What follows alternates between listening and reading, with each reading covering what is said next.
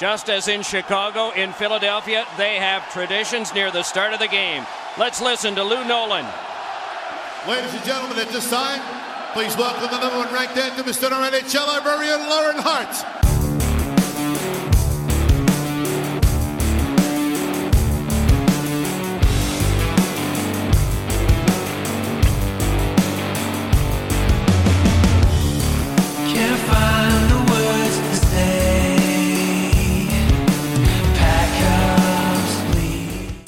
Well, thanks for doing this with us. Oh, thanks for asking me. Well, bear with us because I'm like a total newbie at all this. I have no idea what I'm doing. So we're just going to chat with you. Yeah, that sounds good. Okay. Hi, Oh, Lauren. uh, Lauren, do you know Corey? Hi, Hi, Lauren. how are you? Good, thank you. So I should have worn my shirt. I know we got here. We're like, one of these days we're going to show up wearing the same shirts. all right. So I guess we're just going to, you know, we're going to go through growing up with the Flyers and all that, and then, you know, get into more of your, you know, singing career and all that. I mean, you've done, like, I've known you my whole life, and I just was going through, I'm like, I can't believe some of the stuff you've done that I never knew about. Like, it's incredible. You know, it's so funny because people know me from the Flyers, and um, in Philly, that's a big audience, and they have no idea. That a lot of people say, "Oh, you sing outside of here," and I'm like, "Yes, I do." um, so it's not unusual that that I, I think, particularly in Philly, everybody kind of views me as anthem girl, which right. is cool. I love that, but um, yeah. There's a couple other things I smushed in between there. Quite a few. But we'll start back in the Flyers era and then we'll move on. so it's funny, um, Corey was saying, um, like he's wondering if you had any like dirt on me, like joking up, like growing up together. And I was like, you know what? We really didn't spend that much time together growing up. Like we'd see each other at events and stuff. But um, It's true. Well, I think you know when you're young, a, like a couple years age difference, it, you're like might as well be on different planets. for Like- sure. Yeah, like one of my closest friends is Lindy Snider, and we didn't talk all growing up because she was like a teenager. She's- Right. Yeah. So, and it's funny how just that connection, though, we've made these friendships um, that are really kind of deep because we have this shared experience that, you know, kids don't really have, you know. So I think that, um, you know, it's, I'm glad that even though we were younger, we might have been separated by a couple years of age. Now, as we got older, we everyone kind of connected, and it was sort of nice. Um, that's one of the reasons why Corey and I started this because you know we connected later in life. I mean, we didn't know each other growing up, and it's crazy that connection. excuse me, that connection without knowing each other, but it's almost like you have, you know, your whole life because it's growing up that way, and it, and it is. It's special and it's unique. It's true, and, and in particular with your father, because um, when my when my father passed away, um, your dad became such a strong presence in my life, and he he told me he expressed how he felt about my father and their friendship, and it's something you don't really talk about on a regular basis, but because of the situation, he really opened up a lot a lot to me, and I kind of over the years. I feel like he's kept an eye out, you know, kind of. And you know, in certain situations, he he he'll come up and say, "I know exactly what you're thinking," you know, because he gets he gets it. So um, that is really really special to me. Um, I don't see him other than hockey games, but when I do, it's just like this great family feeling, and um, yeah, I think we're really lucky to have that extended family. I love, I love that. That my dad. Oh, Oh, sorry. sorry. Keep getting an echo. In my face Okay. the time. But just that my dad has that presence for you because Actually, I'm so sorry, guys. Uh, Lauren, I apologize. That's actually a little bit of, of feedback coming from your computer. So I'm just going to uh, mute your mic from here, like I- interactively, if that's okay. Okay, Is that all right whatever, with you whatever guys? you need Okay. to do. Yep. Um, no, but about um, how special that is with my dad because I do feel like I mean I was younger, but I feel like like our dads had similar personality and that warmth and that those hugs that Yeah.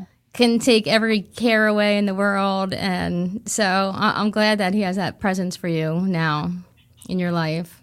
Yeah, he really does, and he's just you know he's a real positive energy around um, the team and, and around, and he's you know he's just really outgoing and you know he's got his thing and he he shares spreads the love. So Yeah, he does. so for you now, I, I know for me, growing up in the spectrum and have like the Christmas parties and all like those special moments. The I know we always, I always talk about the Christmas parties on these podcasts because they were just such a special day getting off school and like what what's your favorite when you look back growing up in those halls? We're running around in the spectrum. Like, do you have favorite moments from there? Oh, I do. You know, I used to go down. Um, well, there was two. Uh, every once in a while, I would weasel my way into the press box, which was like this inner sanctum that you did not go into, especially if you're a kid. They didn't kind of kids running around in there, but every once in a while, I'd I'd get in there and I'd sneak in there and I'd feel like, wow, this is like the greatest. And it was Uh-huh. a line of writers and broadcasters, but you know, and then he would let me sit in the chair next to him. I'd be like, oh, this is so cool. It was great. So that is a really great memory. And also, you know, meeting him after the games um, downstairs, uh, I thought was just the coolest too, because you'd see all players walk by. like, Mhm. it's like celebrities, you know, for people that are hockey junkies and live in that world. It was kind of really exciting, you know. So those are those are a couple of my my best memories. Um, I agree. That hallway outside the locker rooms, and then there was the wives' lounge. Like it was just such a little cool area to to be a part of for sure. It was. It Yeah. was. And especially since we were kids, you know, we weren't really allowed to be in any of those places. Right. We of just were, you know, maneuvered in there every once in a while and nobody said anything. So, you know, yeah, it was sad the day that building came down. oh, it really was. You know, I, I watched it from the director's lounge in the new building, which was then, I think, CoreStates building, it might have been called, or I think so. It's changed so many times. Yeah, but we watched I we watched from that um, window across the street, and I got to say, oh, my heart. And you know, hmm Ed Snider, who had happened to be there as well, uh, couldn't even watch it. He just like he he was there for the pre things, and he's like, no, I can't stand this, and he left Aw. because he's so emotional about it. But yeah, there's like so many memories, and Dad did more than. Um, you know, he took us to concerts there, and he uh, he just you know a lot of our a lot of activity he he broadcast and called games for the wings which was a lacrosse team so we were there a lot more than just even flyers and it felt like a second home you know it felt like our a playground really For sure. And did you know Corey's dad actually played goal for the Wings too? Oh really Like when he was out of town, he would fly in to play games and then fly back to like wherever, right, Corey? Well, that's yeah. So that's what my dad. You know, so the story. My dad was the original '67, and then um, my dad was traded back for Bernie when my dad went to Toronto. Bernie came back to Philadelphia, and but in the summertime, my dad played pro lacrosse, so he played for the Philadelphia Wings. So my dad had a good connection with your dad because he would do the Flyers games and he would do the Wings games. So it was uh, that was pretty neat. And as I say, my dad has so much respect for your dad and says so many nice things about him. But that was a connection too. He was at the Wings games and did the yeah I- Wings, so. I never knew that. That is Yeah.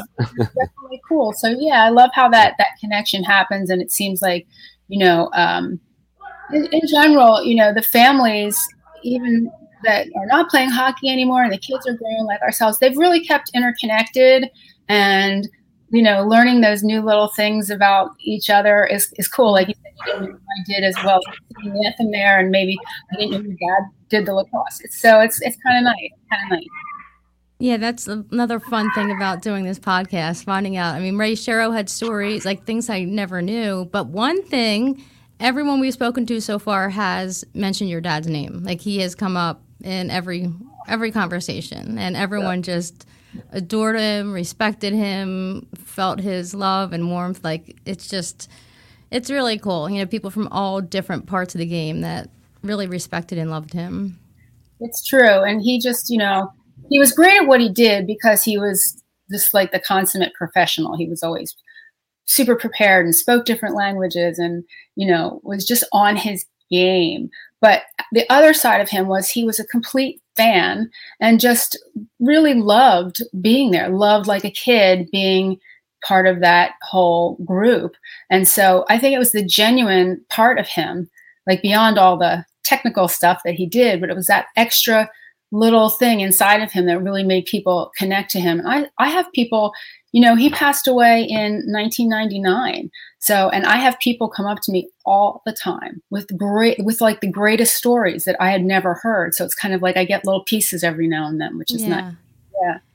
And what makes special our situation of having our dads with people that, you know, one day my dad will pass, hopefully not for a long, long time, but, you know, and it, it it keeps that that alive. And to hear those stories even when i see pictures that i've never seen before of my i'm like oh my god i've never seen that one before. And it's it's cool. So everyone kind of keeps your me- the memory alive. They do, and actually, a fan had handed me a picture uh, recently of my of my dad at uh, one of the carnivals, which was always a, a good memory too. yeah. Um, he said you can keep it because I had never seen the picture before, and he's like, so that was really nice. yeah the carnivals they were fun too. Being up close with all the players you know when you were younger it was like ooh whose booth do i get to work in? You know Sort of, it was fun Yeah. One of the carnivals, um, I remember one of the carnivals, you know, people, they used to have all the fun and games sort of where the concessions would be. So they'd have them behind that. And, you know, instead of selling beer and popcorn, they were doing, you know, spin the wheel games and water gun things. And, you know, um, one year, I, I was like, yeah, one year I was really, I was kind of pretty young, uh, but I was dating someone who just happened to look like um, Ron Sutter, who had played, was playing for the team at that time. hmm We were like, Ron, can I have your autograph? Can I have your autograph? And for the entire day, signed his name, Ron Sutter. It was not, that autograph. That was that was not that was not him. We had fun that day. I'm not oh, sure, I'm sure. but um, It's so crazy how things have changed. Like it was so Yeah. personal back then. I think with you saying about your dad being a fan, I think a lot of the players back then, my dad's era, Corey's dad's era, were super grateful to be where they were, and the, you know the money wasn't what it was. It was all about just playing hockey and um, the carnival. You know, you're getting face to face with these players, just putting a quarter down, and you know now everything's just secluded off. It's just it's it's crazy how much this it has changed over the years. It has. It has. And I think that was part of the beauty of the experience um, for people that got a chance to to do those um, in years past because you did get, you know, face to face. And it wasn't just a quick picture and move along. It was people had conversations and, you know, you were meeting kids were meeting their idols and um, it was just really it was just really a, a cool, cool thing. Yeah, we were lucky to be a part of all that because it'll probably never something like that's never going to come around again. So we're we're fortunate.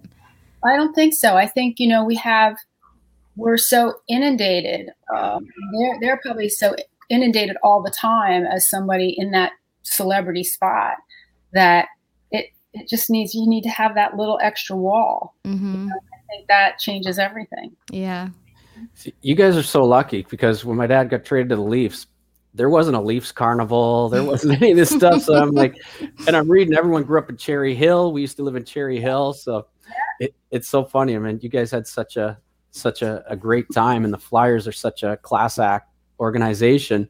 I laugh because I don't remember, you know, Toronto Maple Leaf carnivals, and I remember my dad dragged me around the ice. We had a Christmas party, but um, it just shows. Just listening to all this stuff just shows, you know, how in depth and how classy the Flyers organization really is. So Yeah, and after they had won those cups, people would come to you know the house and be on your front lawn. Mm, yes. Us too. and it, you would never have that like you're talking about how things have changed you would never have people on do that anymore because you'd feel like oh people are invading my privacy or yeah. but back The then, cops would be called.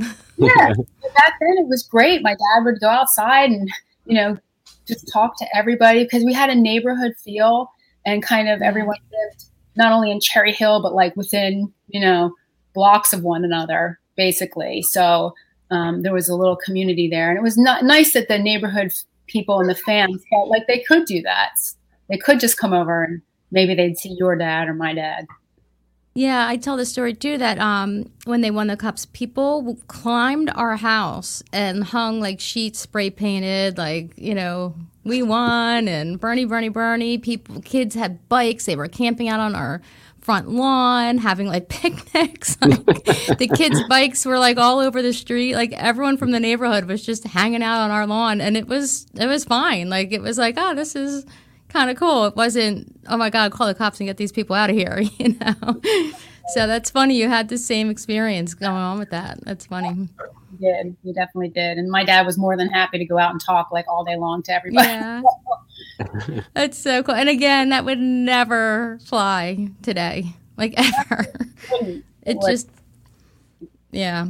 yeah, it wouldn't. But you know, there I, I think that, you know, because it's become such like you said, because it's become such a um, huge sport and it's, you know, moved up in its massive audience and and money and you know, people come and go where I think like you know, when you have a lifelong relationship with a team, you know, a long relationship with a team, um, you really kind of get ingrained in the culture and you know the fans and you, you literally know the fans.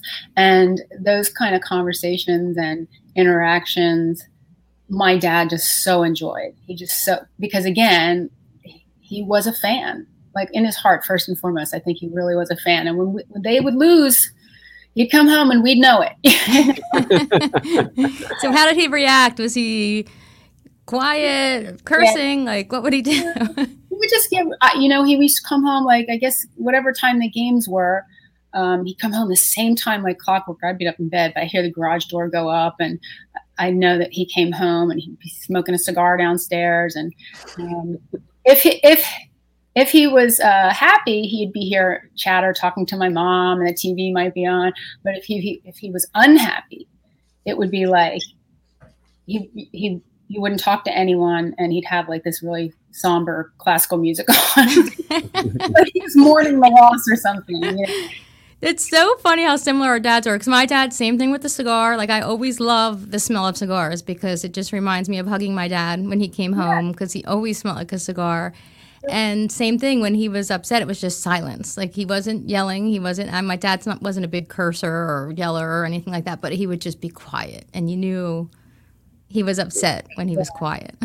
yeah, it's definite. And this, you know, I think you, I think the fondness for that cigar smoke, you know, because I could literally smell it wafting up the stairs into, mm-hmm. into you know, whenever uh, whenever I smell that, it like it just brings me right back to being, yeah, you know, and having that sort of imagination at that time.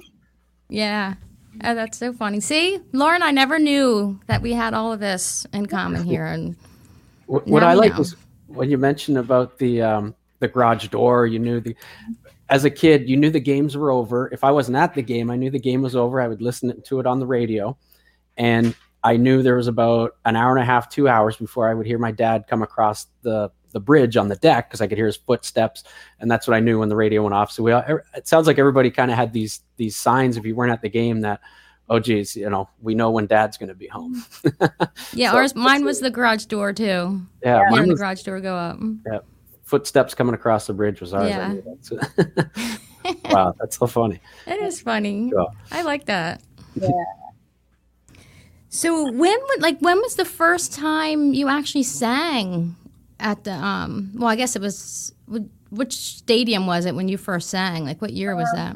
The first time I sang was probably like um, in ju- in junior high school, maybe.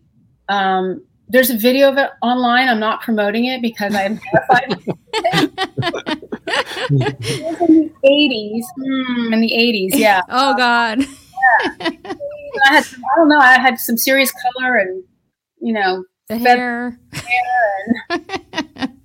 and it's funny because the video i was so i mean i i grew up watching all these different singers that philly would have like they'd have the you know hockey has that unusual tradition of just having a person their thing and so i grew up seeing andrew mccardle and so all these other singers doing it all the time and i'm like how come i can never do that? You know and i kept saying dad how come i can't do that? You know because i wanted to sing and it he didn't really i think he's just being protective looking back on it but he didn't want to um, feel like he was be pushing his kid you know in this situation and he he didn't want to feel like he was putting me in a vulnerable spot um, but as I got out early and started actually singing professionally at a, at a young age, I think he knew more about what I was capable of doing and felt more comfortable throwing me out there because it's a scary spot Mm-hmm.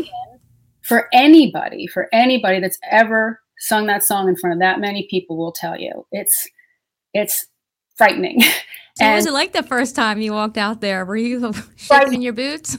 I was shaking in my boots. I don't know why I have this memory, and I could be wrong. Um, might have been a different game, but I do remember waiting to sing, and where you would come out to sing at the end of the uh, rink was also the place the visiting team would walk out.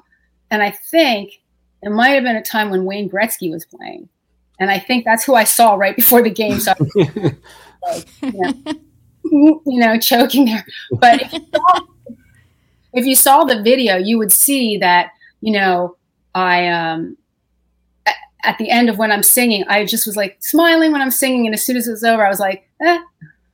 I, I didn't feel like I did my best, you know, my best, Uh-huh. you know, and so I was like, oh, that didn't work out the way that I wanted. It's like, So were you super critical of yourself afterwards when you went back? yeah, so yeah, Yeah. yeah. So I did it a few times um, between junior high and high school, and then I had moved out of the area, so um, it was a long time before I, I came back and and actually started singing for the team like on a regular basis. So Now was that decided beforehand or you just kept they kept having you back or was it decided that you were going to do every game? Well, you know, I they they had called me the year that my dad was inducted to the Hockey Hall of Fame. They had called me and said, "We're going to honor your dad on the first. It was like opening night, and we're going to give him an honor. Would you sing the anthem that night?"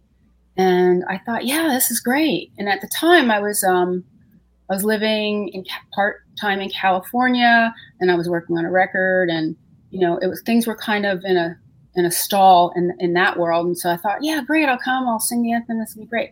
And when I walked off the ice that night, um, someone pulled me aside and said, "Oh, that was really, really great. Um, would you just come every night?" I said, "Every game, every game. You know, if you need to do something else, you can." But we'd love to have you every game, and I just said, "Okay, I'll do it." You know, So Not- just like that. yeah, not really thinking that it would. I promise you, I never thought that I'd be singing it this long, you know. And uh, I really felt when I started, I had this this music career that I was so committed and dedicated to um, that I thought it was just, you know, I'll do this, and you know, something better is coming along, and I'll I'll just be out of here, you know, I'll go do whatever I'm going to do next, tour or show or something. Um, but you know, circumstances just changed and things changed and it, it- and it, it morphed and evolved into this whole other you know part of my life which i'm really really grateful i have to say i'm really grateful that i said yes on that day Yeah, Yeah. I mean you're like synonymous with the team now. Like I think people would be outraged if anyone else walked out on the ice to sing that song, you know? Like it would be it would be a problem. yeah you know and i think over the years i i have only missed like two games or three games something like that like some yeah because So speak, speaking of that, I mean, obviously, you know, we, we had your cancer diagnosis, and um, but you continued to sing through that. Did you miss any games throughout that time? I I think I may have missed one, but I'm not even sure of that. Um, I and that this is the great part of we're talking about family and how you know business turns into friendships, turns into a deeper relationship. You know, I'd gone to the team when I found out my dad had died, and then I found out that I was diagnosed like six Um, months later. So it was just everybody was in shock. And then at the time, the coach Roger Neilson who was the coach of the team, also had a diagnosis. So it around Wow. that time and the family and all that was going on, it was a really odd, you know, moment, a really challenging moment. So, um, yeah, I went to the team and said, you know, this is what's happening. I don't know how I'm going to hold up. I'm not going to have hair. I'm not going to, you know, but I still want to come and try, you know. And as soon as you feel like I'm not well enough to do it, just tell me, and we'll find we'll get somebody else to do it until I am. And you know, Ron Ryan, who was the president of the team at the time, said, absolutely not. He's like, we're with you 100%, and you come to all the games you can make, and we'll be there for you. You know. Wow. Yeah, yeah. It was, a, and that I think was a huge turning point, or that was the turning point for me because um, I wasn't able to go and do other gigs. I wasn't able to travel. I wasn't able to tour with my band, and and in that time, my record label had dropped me, and my manager had dropped me because, Because of the diagnosis? seems like it. Wow. yeah, I mean, wow. You know, I wouldn't be out, you know, making money, and I hadn't sort of broken through as a, a you know an international artist or anything. So um, that would be my introduction to a lot of people, and they just felt like, hmm, you know, if had I already had like a number one hit, or you know, been in everyone's living rooms on their TV every night, um, that might have been different. You know, you would maybe be able to follow, you know, follow through, but. I think because I was ill and they didn't know what the outcome would be, they just looked at it like a business and had moved on. So Wow. having that having that 90 seconds to go out there and sing was really really important to me. And I got I got far more than I gave, I'll tell you. You know, people were like, oh, "I don't know how you did that. How'd you come every game?" But people oh, they were just so supportive. The team was so supportive. The Snider family was so supportive. And I would have felt lost maybe a little bit without it because my dad wasn't there. You know, my mom is going through her grief or, and what she was hap- going through at the time. So having that place to go and having that support from everybody was life changing. And I got a lot of letters from people, a lot of fans saying, you know, I'm going through the same thing, or, you know, my uncle is, or, you know, I I, ha- I did too 10 years ago and I'm still here. And so those kind of things really became very important. And, you know, I think in an odd way that the challenge of going through that arc of having chemo and going through that whole process was symbolic of like being a warrior, right? So it was very closely related to, um, you know, the spirit to succeed and to conquer and to win and to survive.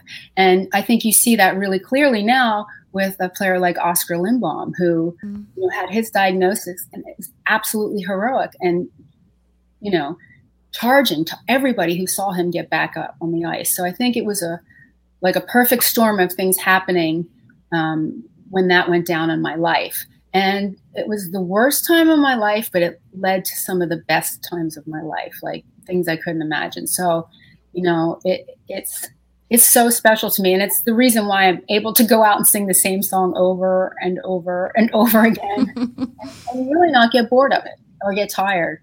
You know, so and I credit that to the Flyers team and to the fans. But then in turn, you took that and you've done so much charity work. You've done so much to give back, mm-hmm. you know, to the Cancer Society, and you know, that's pretty incredible. Like you said, you take something that was a terrible time and try and turn it into something positive. Yeah. And you, those things lifted me up so much that I knew when I was in the position to do something, I would I would be the first one there. I'd be the first one at your door to help out because I think those little connections and little bits of like I I did it and you can do it too hmm really you know changed changed my life at that moment. And I think a lot of people when they get diagnosed, when they first hear from someone who's been in their shoes, it's so comforting and so reassuring that you can get through it. You know, people do it all the time. And that's one of the things too with Oskar. I feel, um, you know, when we were doing the Oskar Strong teas and um, to be able to raise that money, the the comments people writing to us like, "Thank you for doing this. My son had this, or you know, I experienced this, and I'm doing great." And just the feedback made Jody and I really want to do more to get back to the cancer society and to people dealing with that because almost everybody you know has dealt with it in some way. And I just feel like, um, you know, it just for Oskar to fight so publicly and um, to have so much support. There are kids. I've gotten messages from coaches. My son just got diagnosed with what Oskar had, and you know, like, and just the inspiration he's giving to young kids now that are, are dealing with the same thing. Yeah, I mean, and that was a really incredible thing that that you did at that time, and to see those shirts and to see Oskar Strong, like all across the country on all teams in Canada, everywhere, um, was really powerful. So, you know, and that's you, and you did that, so it's pretty amazing it's kind of surreal to think about, but yeah, just something small that turned into something so big. But again, the power of social media. You know, you put something up and it spreads, and you know, there's a, there's a lot of negativity to social media, but there's a lot of positive too. You know. Yeah, and I because of that, he probably saw those, or I'm sure, uh, uh, sure he did. He saw all the all the other teams wearing them, and different coaches and little kids, and you know, yeah, all sorts of fans and it must have lifted him him a lot. You know? I just like how it always goes back to how strong the Flyer family is. Um, you talk about you know the, the, the music industry and the record label, and they kind of just give up on you. Where the Flyers family, a professional organization, came together, and you know you see it with Oskar, you see it with a lot of stuff. That's just, it's what I love hearing about the, the Flyers and the Flyers family, and and how strong they are for you know sticking together as a family. So I love yeah. that. That was that was interesting how the record label didn't support you on that. And you know. yeah, it's it's true. I mean, it's true. You know, I mean, uh, there was such this great sense, and I think a lot of players did not move away when they no longer played, or after they were done playing, came back to live here, and they have such a strong like alumni group um, and a strong presence because that that idea and that that idea of fostering family was really pretty strong. And and that goes back to Ed Snider and how he wanted to treat his employees and his team and the team's families and yeah. uh, and I remember like talk about things you remember and the and the uh, Christmas parties I remember you me little really little and at the party and I remember um Serena Snider who uh, I'm now friends with as well. And she was a baby being pulled around on a sled. And I'm like, uh-huh. Grown woman now. How's this possible? You know, the sled on the ice. But, um, you know, when you think back to those memories, how strong they were, it's what has kept people together today. And it for sure all started obviously with Mr. Snider, And that's, I think, what made Philly makes it a little more special yeah. with our organization. It does. And, you know, growing up, he was like, oh, Mr. Snider. Uh-huh. you know, he was it. You know, he was uh-huh. like the rock star of that world. And um, as time went on, it's funny, you know, I was a little kid, but as I grew up, we became friends and actually really good friends. You know, um, which was weird. And it's like even with your dad, you know, your dad was like a dad, and then we grew up, and all of a sudden, you know, it, it evens out a little bit. Mm-hmm. both adults, and so you're not counting exactly what year who has what. Um, you kind of have these new relationships. So I think you know, again, that makes the friendships and last. Yeah. Mm-hmm. I totally agree. And so in Corey, up in Toronto, how like is the alumni association as um, as strong? It, they um, they do a lot of charity work, but I just I notice just you know you don't want to compare them, but the the Flyers alumni just you know the golf tournaments, the mm-hmm. just what they give back, and I think like you said, it all stemmed from Mr. Snider, right? Um, in Toronto, there was a lot of back in the 70s, they had a, an owner that, you know, didn't see eye to eye with a lot of the, the fans, the players, and, and, you know, it was all about money and it really, you know, really wasn't about the team. But Mr. Snider held on to that in Philadelphia for forever. And that's why um, even Lauren, when when you started singing, your father um, had a big impact on my mother. So sitting here and you know at our age, and when you come on the TV and my mom starts talking about oh my Gene Hart and all these stories about Gene Hart and that's his daughter Lauren and uh, it was just it was like oh wow this is you know this is so so neat. Yeah the Toronto you know alumni stuff there I I I don't see that that knit family there but um but like I said that's what I love about Philadelphia and uh, like I said I'm up here in Canada I'm realizing you know what you guys all have down there and it's like geez I got to get back down to Cherry Hill so Come But- on down, Core. yeah yeah. so Now, Lauren, you sang, which I never knew this either, with Frank Sinatra.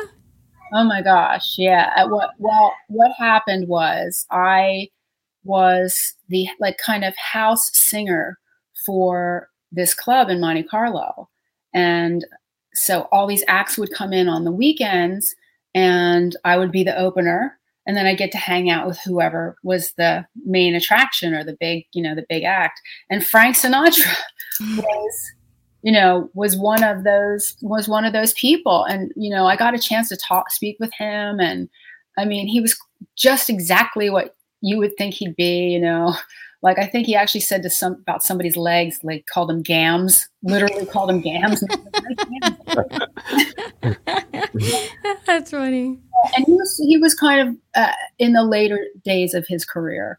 Um, but it was still like to be on stage and just listen to him sing and to do his thing it was it was epic you know because Yeah. frank sinatra you know and whether i even knew his music you know or anything about him he was such an icon and such a huge celebrity um, all over the world because this was a um, you know kind of in monaco's in the south of france a small principality and you know everybody knew frank sinatra so yeah that was pretty exciting that was they had you know and every week it was kind of different a different kind of acts from like diana ross and tina turner and um, jazz musicians and gypsy kings like it ran the gamut so I, I did have the opportunity to go and interact and sing and do a lot of, with people that i never normally um, would come in contact with Did you have a favorite?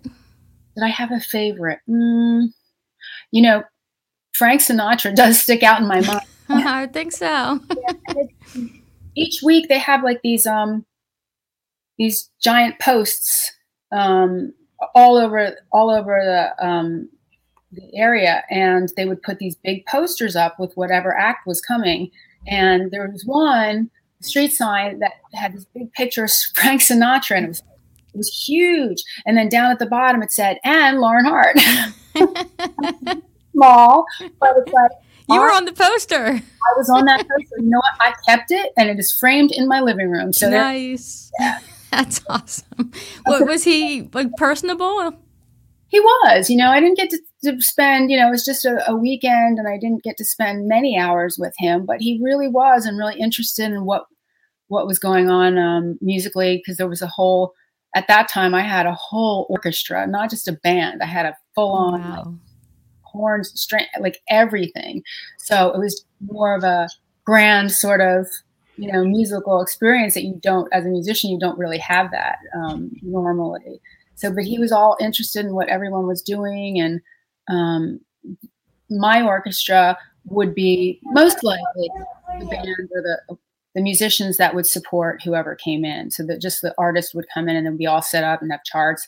So we'd be going through music days ahead of time and um, each week was like, who's next? You know, who who will we see next? That must have been such an exciting time for you.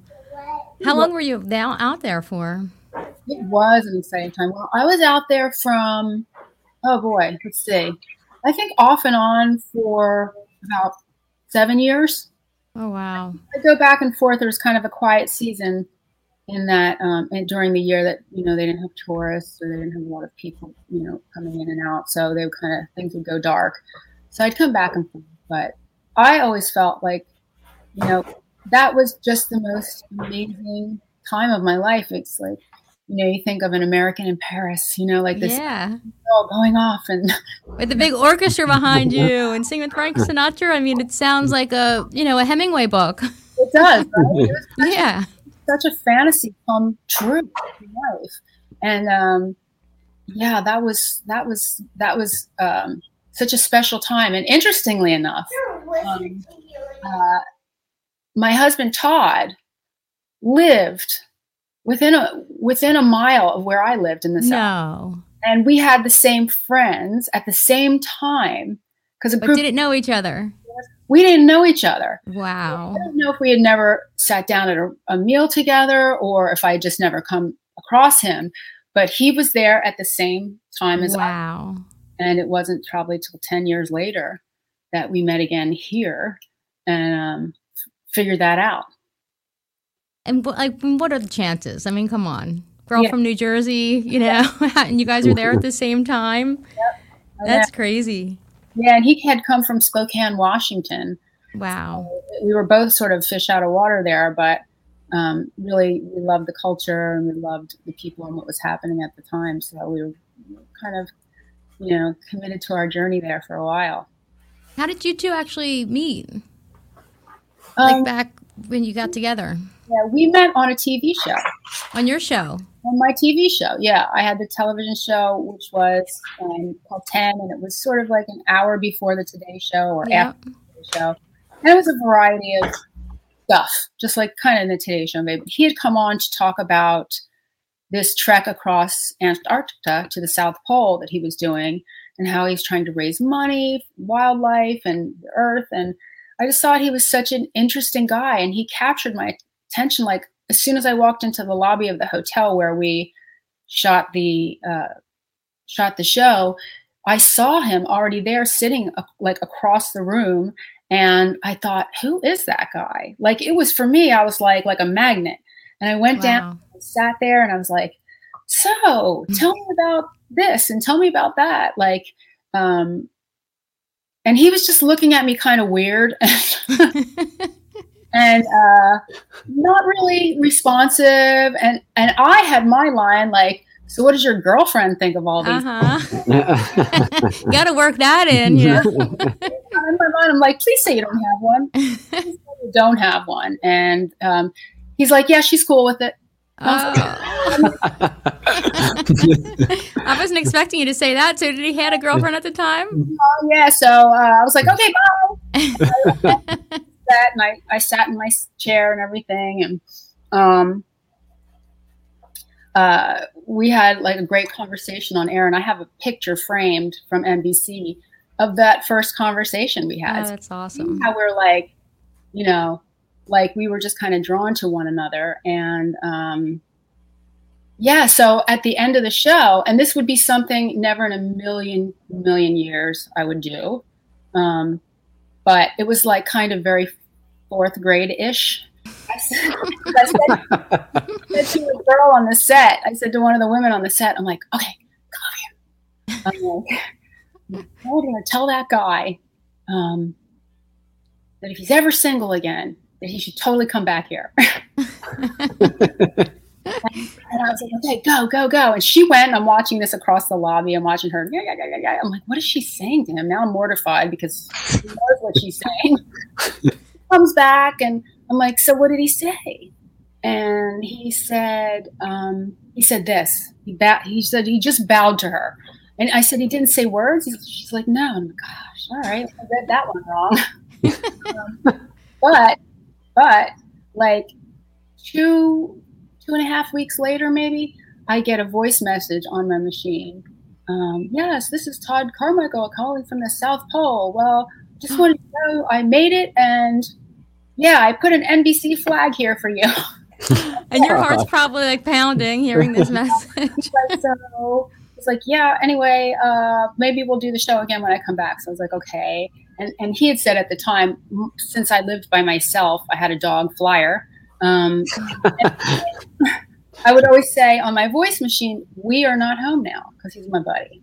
We're not home right now. But he heard that and thought, "Oh, she's got a boyfriend too." So it's just all not happening.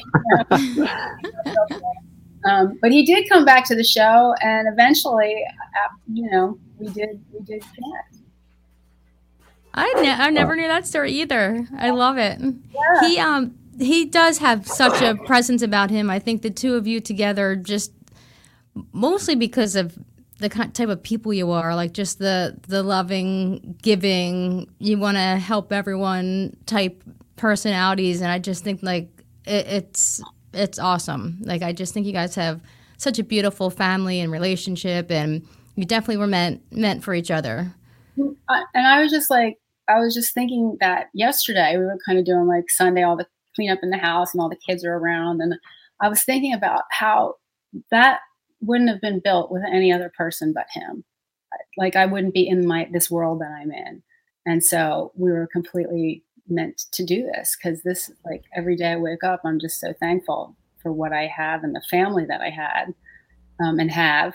And it all goes really quickly, as you know. So I'm It does. and you're so fast and your kids are just all gorgeous and they're the smiles you can just see like you know the energy and the happiness coming out of their faces Yeah, we you know it took some work, but we we are totally a happy family. You know, um, I don't know how other families are, but my my kids don't fight, and my teenagers don't talk back. There's just not none of this kind of like stuff. It's always just been love and respect, and it, it kind of is unusual. I think probably. well yeah corey and i definitely have fighting in our homes We're gonna have to get some tips from Lauren. yeah we got to that. talk after the show Yeah. that's funny Well, yeah. Well, you know that I'm an adoptive parent, so the thing with that is is is that when you first come together, um, and my kids were not infants; they were a little bit older. Um, when you come together, you really have to work hard to bond and to trust one another, and it's a conscious decision. You know, it's a it's a it's a work in progress from day one. And I think because we sort of sorted out a lot, like immediately, that we all just got on the same we got on the same page, you know, and we're, you know, um, we couldn't be more different from geographical standpoint, but we are all so alike, and it just feels like, you know, in the same way that Todd and I came together, I feel like these four other beings were were came together and joined like right where they were supposed to be at the right time. That's- and I do that's think there's a little bit of extra gratitude there um, when you adopted situations like this on, on both sides. And you know, I know the story. I think it was of your youngest, all that Todd had to do to even just to go get him. You know, the the physical trip, and I just feel like there's maybe a little bit of extra gratitude in that situation. There is, and adoption is not for the faint of heart. You know, it's a it's a tough road, it's a tough journey, um, and it's something I will champion forever because it's the greatest thing that I, that I've ever done and ever will do. Um, is to is to adopt. You know, so I would like to spread the word on that one. Oh, for sure. I mean, your kids, I mean, look how lucky they are to come into all this love and this big family that they wouldn't have if it wasn't for you and Todd.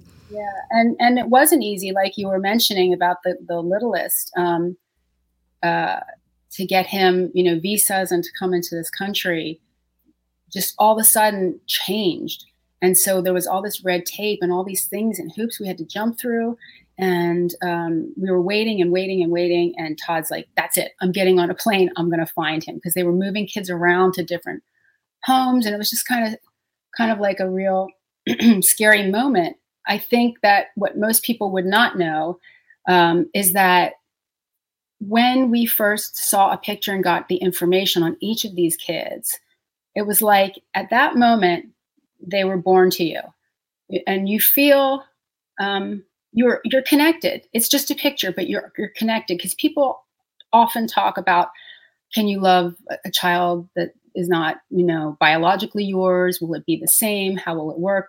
But it it's that and more i think because you you see your other person and you know you're going to be together and from the minute that picture came up you're theirs and they're yours. You just feel it. And so when we were missing him and they were moving and we couldn't find him it was like an infant being you know your infant being taken around the city and you're like what? Where's it? Where are you taking him? You know? So todd went over there and to his credit waited and sat in that in that um, home with that baby, a guy who's never taken care of a baby by himself, and um, waited and waited until until he was uh, able to get the right um, visas to come home.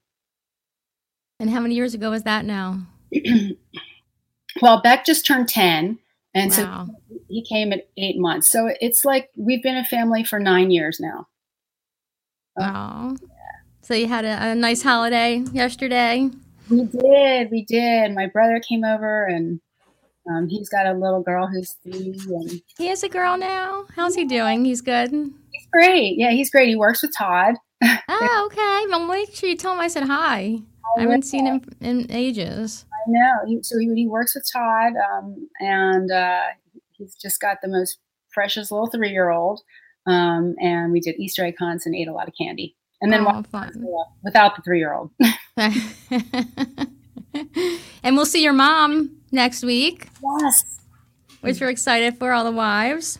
he's excited. Yeah, you know they, those um, ladies are so connected in ways that we can't even imagine. So that'll be I'm really excited for that. I have there's about like six of them, so, so it'll you know it'll be fun to hear the stories. And I pulled up some old pictures, and so yeah, we're looking forward to that because you know you always hear the stories of the men, of course, the players, but you don't hear much about what's going on behind the scenes. And I'll tell you, a lot of times they're the true heroes. Yeah, and, and that's that is not a lie. You know, um, it's no easy job to now that I'm a parent uh huh.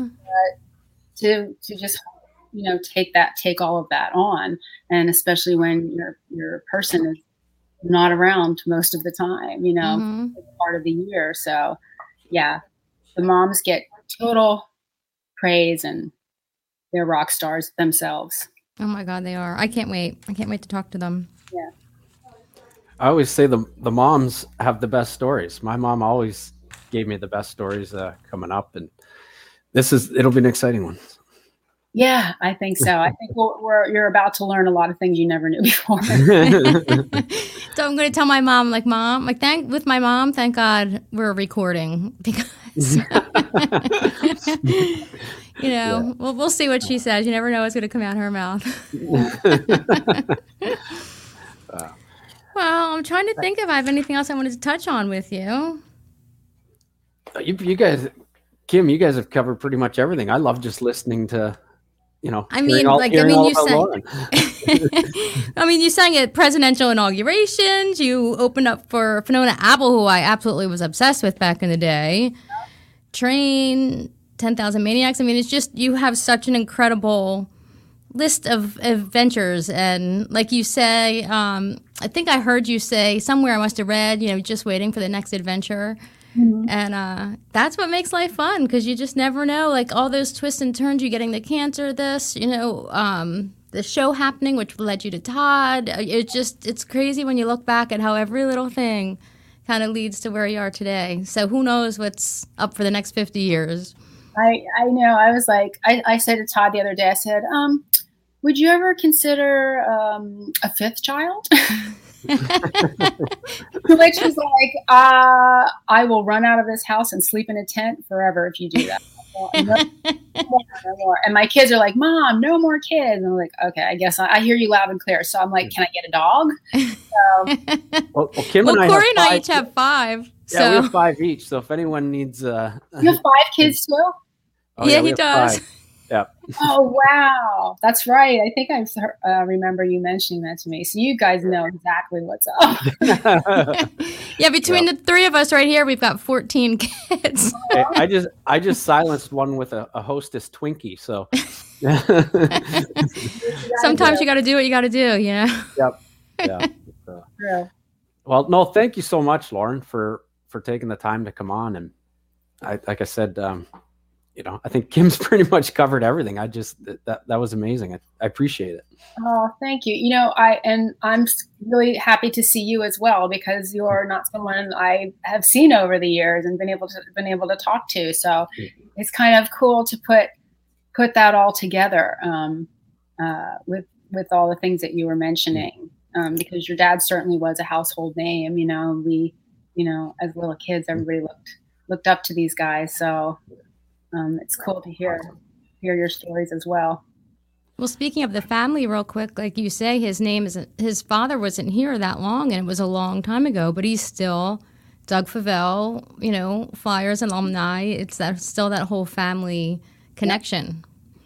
it's they do a great job with the alumni. They connect all these guys, you know, last year because of COVID and stuff. But yeah, like my father and, and those original guys just are so well taken care of, you know, thanks to the Flyers and Mr. Snider. But um, yeah, they love it. These guys are, you know, they're getting older, but they just love going back and telling all those stories. And it's such a great history with, with, you know, all our fathers. So Yeah. And I just found a I just found a um, poster in my mom's house with both of your dads on it. Wow. Really? cool. Like, yeah, because we're you know cleaning out everything and going through everything, and um, um, we, I came across this poster, and it, you know, like I said, your dad was a household name, and it was somebody that we, you know, was Wow. somebody that everybody looked up to, and obviously Kim, you, you know, your dad, um, is larger than life, you know, so um, it's pretty, it's pretty amazing to see the how it's grown over the years and changed. It's funny because speaking of pictures, yesterday, yesterday I found a picture of you and your dad, and I meant to. Um, I totally forgot until you just said that. I'm gonna have to send it to you. It's really cute, and you did have a little bit of higher hair in it. Oh my god! I have to find it, and then and I'll send it to you. It's really cute. Yeah, please do send it. Yeah, that's true. Those are the kind of little magic moment things that you know um, that you love to find. You know, see Oh, for sure. all those little pieces come back to you. Yeah. Well, thanks so much, and hopefully we can. We've been saying it forever. We can actually get together for lunch one day. Yes, soon Yes. happen. Yeah. Yeah. Sounds good. Yeah. All right. Well, thanks, Lauren. Hope to see you soon. Thanks, Kim. Thanks, Corey. okay, thanks so much, Lauren. Great to see you guys. All Yeah. right. Have a great day. Okay, take care. Bye. Tell Todd I said hi. I will do that. The Parent Favell Generation X podcast is powered by Biscuit Teas and Favell Fitness. bringing you unique comfort and style while optimizing a healthy organic lifestyle. Yes,